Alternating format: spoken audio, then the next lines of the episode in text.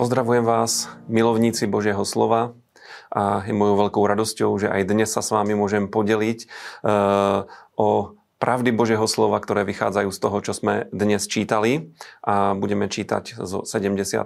žalmu. Uh, ďalej sa budeme zaoberať 9. kapitolou skutkov a 22. a 23.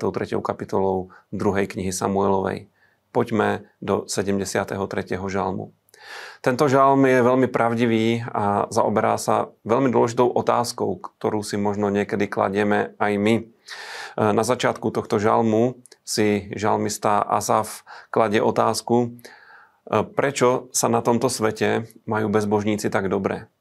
Zlí ľudia, ktorí prekračujú Božie prikázania, prečo sa majú tak dobre, prečo sa im tak dobre darí a dokonca hovorí, že keď to videl, tak skoro sa aj sám na tom podkol. A v tom dnešnom texte, v tej dnešnej pasáži medzi veršami 15 až 28 eh, prichádza odpoveď, prichádza riešenie na túto Azafovú otázku. V tomto texte je napísané, citujem, len keď som vošiel do Božej svetine, pochopil som, ako skončia.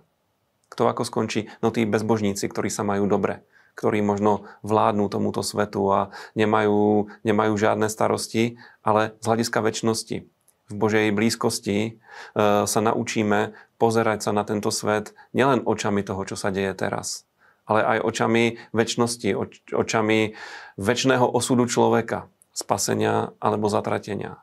A z Božieho pohľadu z Božej perspektívy je vždycky dobré a správne držať sa jeho slova, držať sa jeho princípov, byť verný pánovi.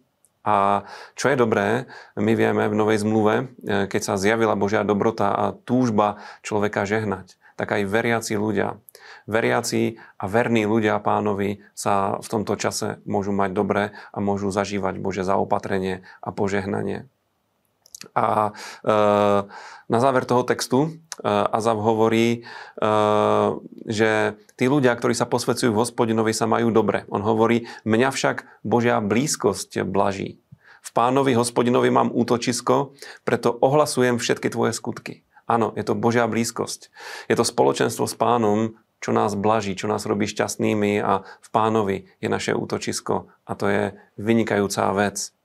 9. kapitola skutkov je kapitolou, ktorá hovorí o obrátení Saula, e, ktorému neskoršie pán zmenil meno a stal sa Pavlom, apoštolom Pavlom a on bol človekom, ktorý mal jeden cieľ a síce zničiť kresťanskú církev. A keď sa vybral na cestu do Damasku, kde mal vykonať toto dielo, po, pozatýkať, pochytať všetkých kresťanov a priviesť ich do Jeruzalema, aby ich odsúdili a popravili, tak sa mu stalo to, že sa stretol s pánom, stretol sa so skrieseným Kristom, bol zrazený z konia, aj oslepol, počul Boží hlas a počul Božie povolanie.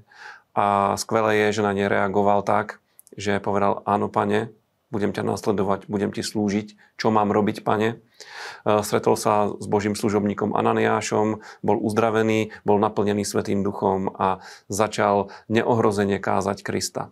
Trvalo to ešte nejaký čas, dokonca církev sa ho musela na chvíľku zbaviť a poslať ho do jeho e, domovského mesta Tarzu, e, aby vyrástol, aby dozrel, ale neskôršie sa stal z neho veľký a mocný služobník a nám to hovorí o tom, že Boh vie zmeniť a používať si aj ľudí, ktorí boli jeho nepriateľmi, alebo ktorí sa veľmi cieľavedomo snažili protiviť sa pánovi. A toto je veľké pozbudenie. A práve tie Pavlové vlastnosti, ako horlivosť, priebojnosť, cieľavedomosť a organizačné schopnosti boli použité na to, aby mohol naplniť evanelium celý vtedajší obývaný svet a mohol sa stať asi najmocnejším nástrojom prebudenia v svojich časoch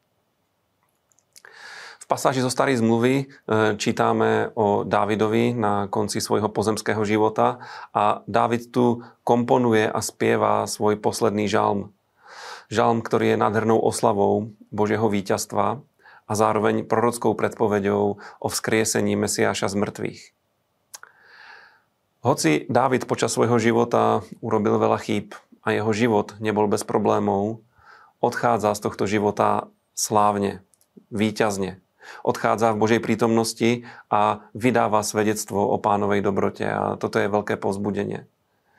Viete, priatelia, nezáleží len na tom, ako prežijeme svoj život, ako dobre alebo zle. Je dôležité, aby sme ho prežili s pánom a predovšetkým, aby sme náš život dobre zakončili. Aby sme neodišli z tohto sveta ako sklamaní, ušomraní ľudia, ale ako ľudia, ktorí poznajú Božiu dobrotu a do poslednej chvíle o tejto Božej dobrote vydávajú svedectvo. A Dávidové posledné slova hovoria o tom, že odchádza v plnom vedomí e, toho, že s ním Boh uzavrel zmluvu. Nielen s ním, ale aj s jeho potomkami. A táto zmluva o väčšnom kráľovstve sa naplnila príchodom Mesiáša a fyzicky sa naplní na zemi v tisícročnom kráľovstve, kedy skutočne Dávidov potomok bude kráľovať nad celou zemou, nad celou planétou. A my to zažijeme, zažijeme to pri druhom príchode Pána Ježiša Krista a týmto sa môžeme pozbudzovať. Dávid je veľkým príkladom človeka, ktorý vedel dobre dobehnúť svoj beh a dobojovať boj nech je pozbudením pre nás. Som rád, že nás sledujete, pokračujte v tom a podporujte nás. Ďakujem a teším sa. E, dovidenia na budúce.